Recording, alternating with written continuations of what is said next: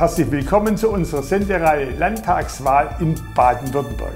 Wir sprechen mit den Kandidatinnen und Kandidaten unserer vier Wahlkreise, der im Landtag vertretenen Parteien unseres Sendegebiets. Auch heute wieder Corona-bedingt als Videokonferenz mit der Kandidatin der FDP im Wahlkreis 62 Tübingen, Irene Schuster. Frau Schuster, herzlich willkommen und danke, dass Sie Zeit für uns haben. Vielen Dank für die Einladung. Frau Schuster, wir fangen immer ein bisschen persönlich an. Ich habe gefunden, geboren in Viktoriastadt Siebenbürgen, Rumänien. Inwieweit haben Sie Ihre rumänischen Wurzeln geprägt? Ich würde sagen, dass vor allem die Migration nach Deutschland mich geprägt hat. Ich bin 1988 geboren und dann 1990 nach Deutschland mit dem deutschen Teil meiner Familie gekommen. Äh, das war für mich auf jeden Fall federführend auch für mein politisches Erwachen, weil ich auch gemerkt habe, welche Probleme es äh, mit einer Migrationsbiografie geben. Ich habe gefunden, gewaltiges Studium. Geschichte, Französisch, evangelische Theologie und Kunstgeschichte in Tübingen und Toulouse und dann ein Referendariat macht. Wie passt das zusammen? Ich habe auf Lehramt studiert, also ich habe mein erstes Staatsexamen gemacht und äh, danach habe ich dann äh, eben regulär das Referendariat an der Schule absolviert. Aber einige Fächer, das habe die Zeit an der Universität sehr genossen. Und dann Zusatzqualifizierung für das Lehramt an Grundschulen, das ist eher selten.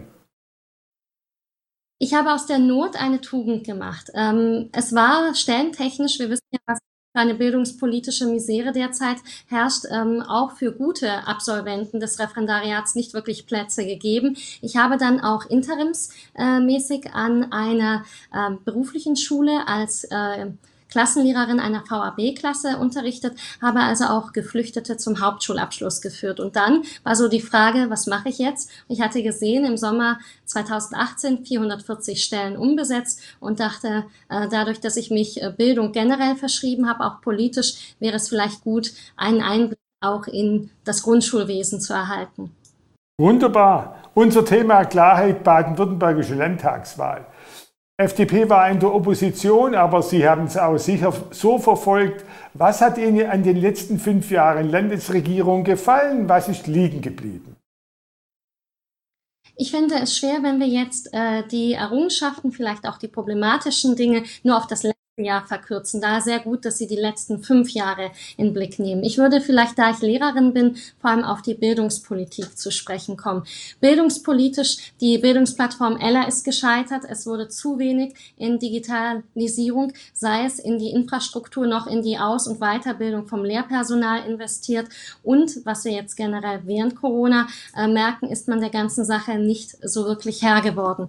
Darüber hinaus ähm, muss man ja sagen, dass mittlerweile die die Koalition, die wir auf Landesebene haben, einer Zwangsehe gleicht und da wenig Kooperation und Miteinander zu beobachten ist. Es gibt ganz viele kleine Schnittstellen, wo man merkt, dass das suboptimal funktioniert hat. Das, was mich jetzt gerade derzeit wirklich beschäftigt, ist, äh, dass mir scheint, dass die Bürgerrechte ähm, nicht so hoch gehalten werden und dass das äh, Parlament in viele Entscheidungen nicht so inkludiert wird, wie es eigentlich sein sollte bei gewählten Vertreterinnen und Vertretern des Volkes.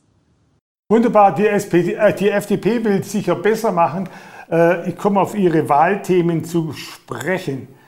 Zum einen habe ich mal gefunden, das finde ich ganz bemerkenswert, es gibt ja relativ viel Kritik an der FDP-Wahlplakate als Flower Power Design. Sie haben eigentlich ein eigenes gewählt und zwar mit sehr viele eigene Botschaften drauf. Ich habe gefunden, damit ist auch der Wirtschaft, Funk und Schlagloch AD, das passt nirgendwo besser wie in Tübingen, und Politik, die rechnen kann. Wie sind Sie auf die Idee gekommen? Das war ein Brainstorming. Ich habe ein hervorragendes Team mit einer guten Freundin, die in allgemeine Rhetorik promoviert. Ähm, der wichtigste Spruch für mich, Bildung ist systemrelevant, den hatten sie noch unterschlagen und hatte überlegt, welche Themen sind für mich wichtig. Natürlich kam zuerst Politik, aber Politik, ähm, Bildungspolitik, aber Politik, die rechnen kann, ist auch entscheidend, weil wenn wir denken, wer jetzt diese ganzen ähm, maximalen Ausgaben zahlen muss im Zuge der Generationengerechtigkeit, ist es das entscheidend, dass wir auch einen Fokus darauf legen. Und wie Sie sagen, Funk und Schlagloch AD, ein Thema, das Tübingen und generell den Wahlkreis äh, beschäftigt. Also ich habe die Schnittstellen genommen für die Themen, für die ich eintrete und habe überlegt, wie man das in gute äh, Catchphrases, in knackige Botschaften verpacken kann. Sehr gut. Bleiben wir noch ein bisschen bei der Bildung. Ich gebe Ihnen zwei Stichworte, dann können Sie die Meinung, die Sie dazu auch als Lehrerin haben, äh, kundtun. Einmal Gemeinschaftsschule und dann Grundschulempfehlung, verbindlich oder unverbindlich. Gemeinschaftsschule haben wir jetzt seit nahezu zehn Jahren. Das ist auch vollkommen legitim, weil ich stehe für eine Mehrgliedrigkeit des Schulwesens und finde es entscheidend, dass wir nicht die eine Schule für alle haben, sondern die passende für jedes Kind.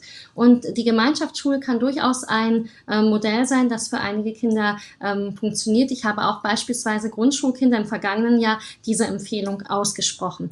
Nichtsdestotrotz finde ich es problematisch, ähm, wenn dann die äh, sowohl was das ökonomische angeht, angeht und andere Rahmenkriterien besser ausgestattet ist, weil man sollte nicht nach Schulform, sondern nach Kind entscheiden, so dass jeder mit dem gleichen Rüstzeug und der gleichen ökonomischen Ausstattung in die Schule kommen kann.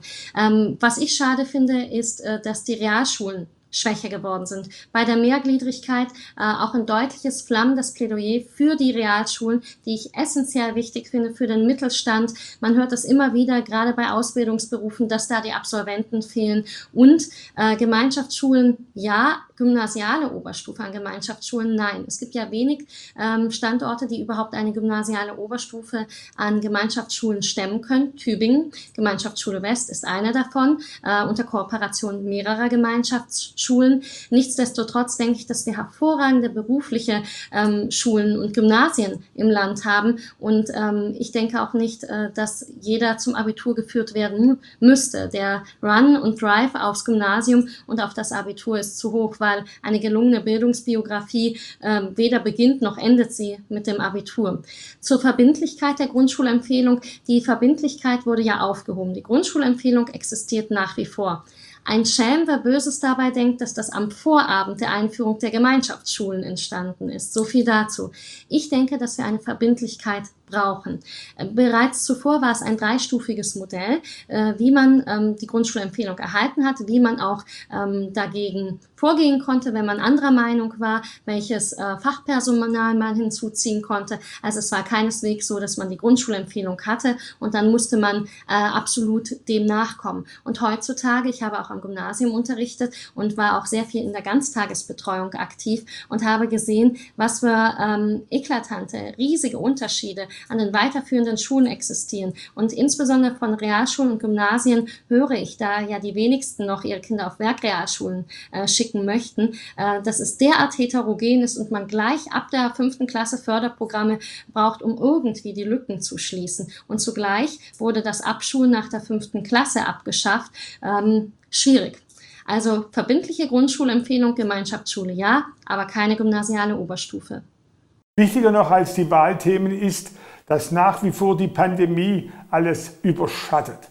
Sie sind äh, sozusagen Mitglied einer liberalen Partei. Wie sehen Sie das, dass die Lockdown-Maßnahmen relativ pauschal waren und natürlich sehr viele Grundrechte eingeschränkt haben? Wie würden Sie es besser vorschlagen wollen?